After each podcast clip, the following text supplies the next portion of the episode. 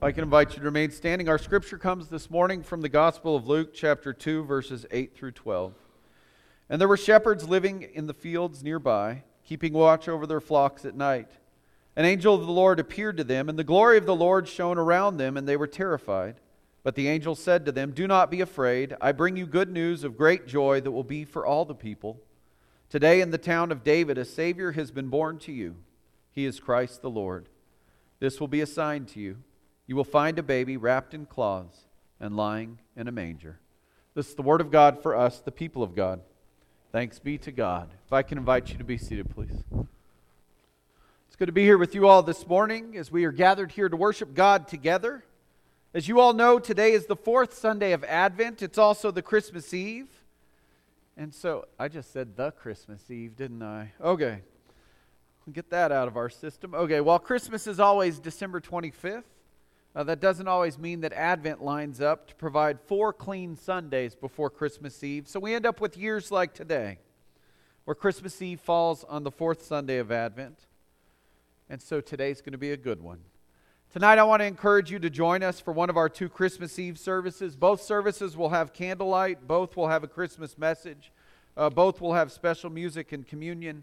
Uh, the family service is for folks of all ages. We do try to make it a little special for children and younger families, meaning if uh, it gets a little loud and you don't like the family service, uh, you might want to come to the 6 o'clock service because sometimes it's a little noisy, other times it's not. So I don't know what it'll be this evening, and that's okay.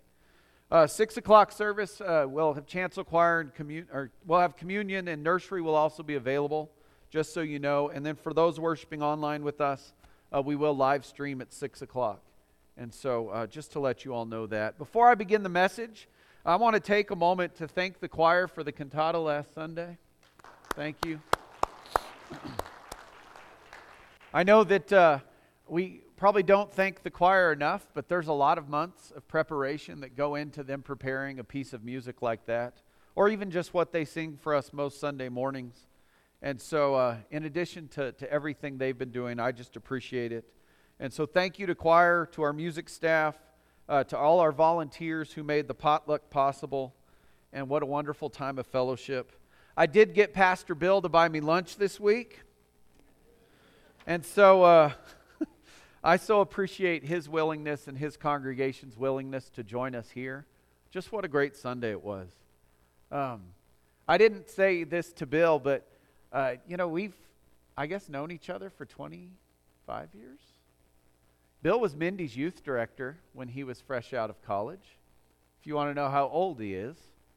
Um, but then also, Bill and I joke uh, when our very, very, very first trip to Israel, both of us went wifeless uh, because we just, well, they had young children and Katie was young. And Bill and I ended up yeah, somehow in this top corner room overlooking the Sea of Galilee in Israel.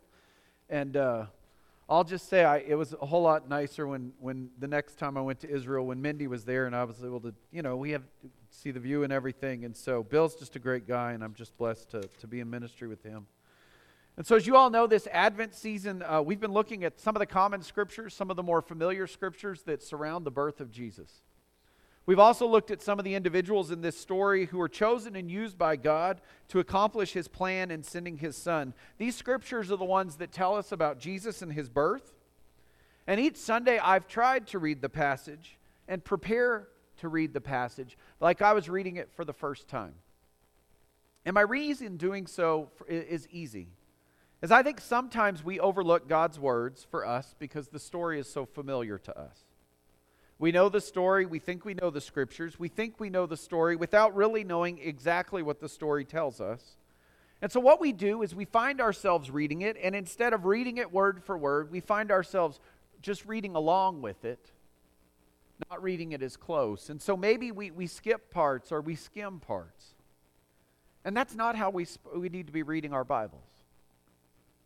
Because we believe that the Bible is the Word of God. We believe that the Holy Spirit guided Matthew, Mark, Luke, and John, and all of these other writers to put those words to paper that have been shared to us.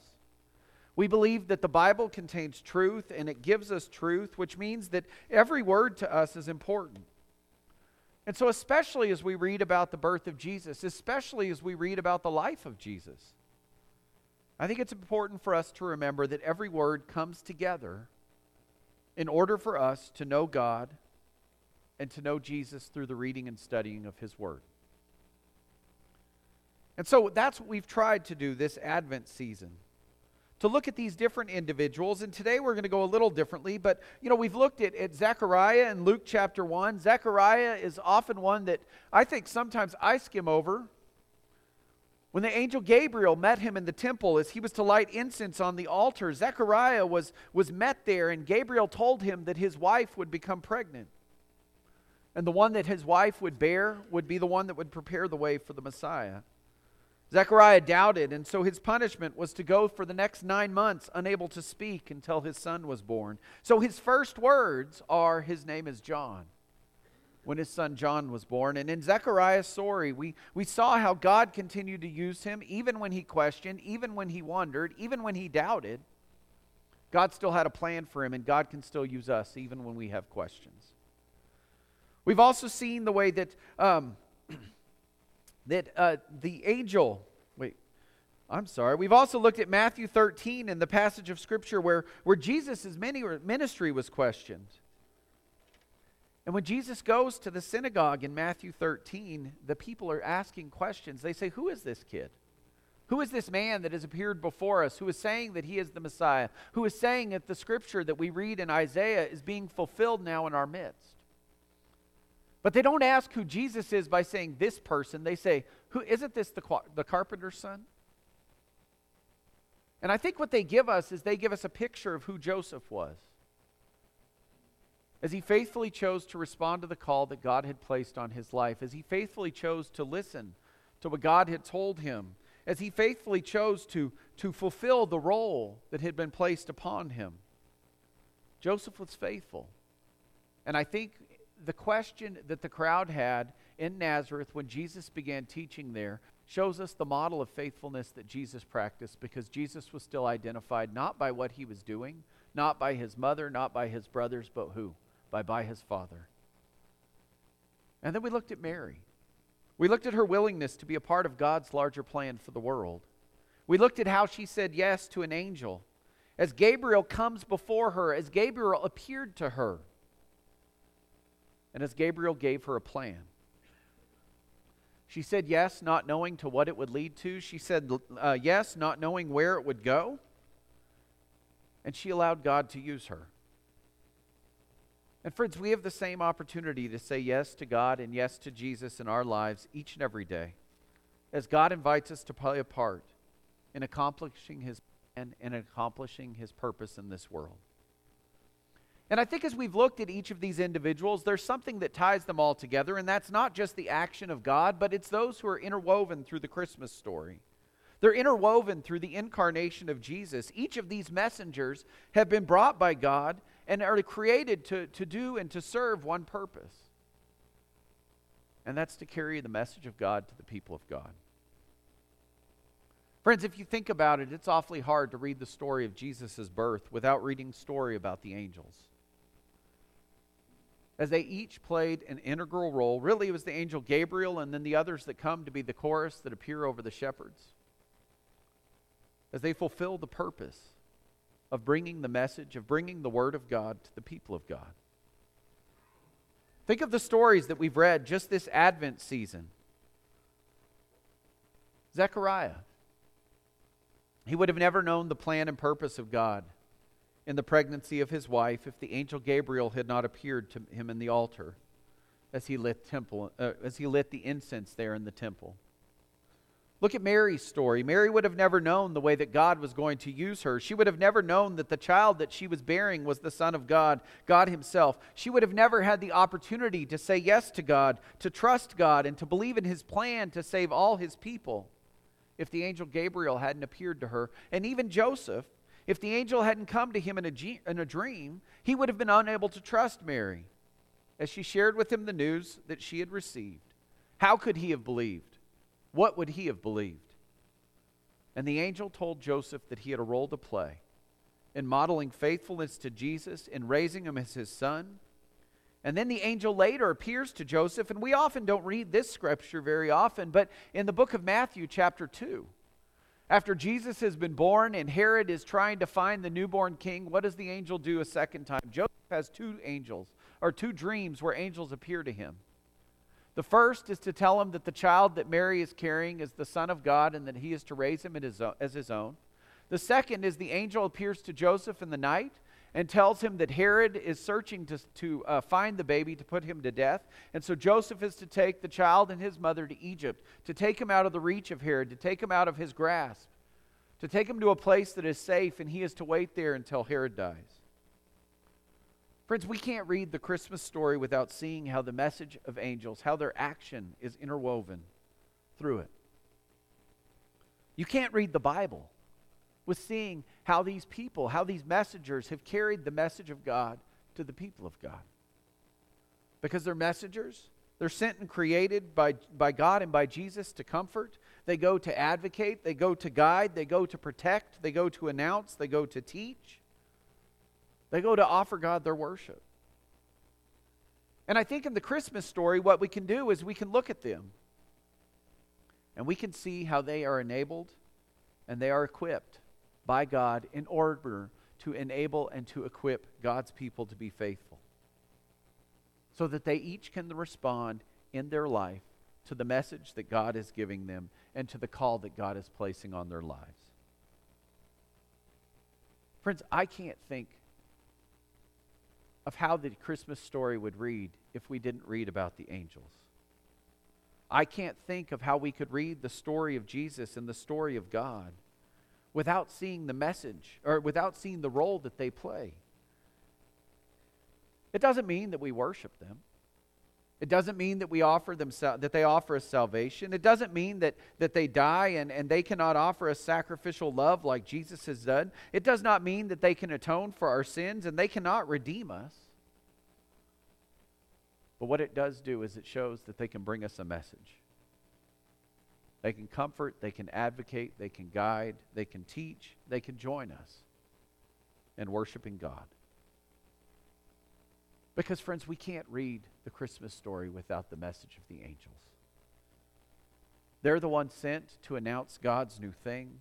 They're the ones sent to be witnesses to what God has done. They're the ones sent to announce the new kingdom and the new world that is offered to us through Jesus Christ, his faithfulness,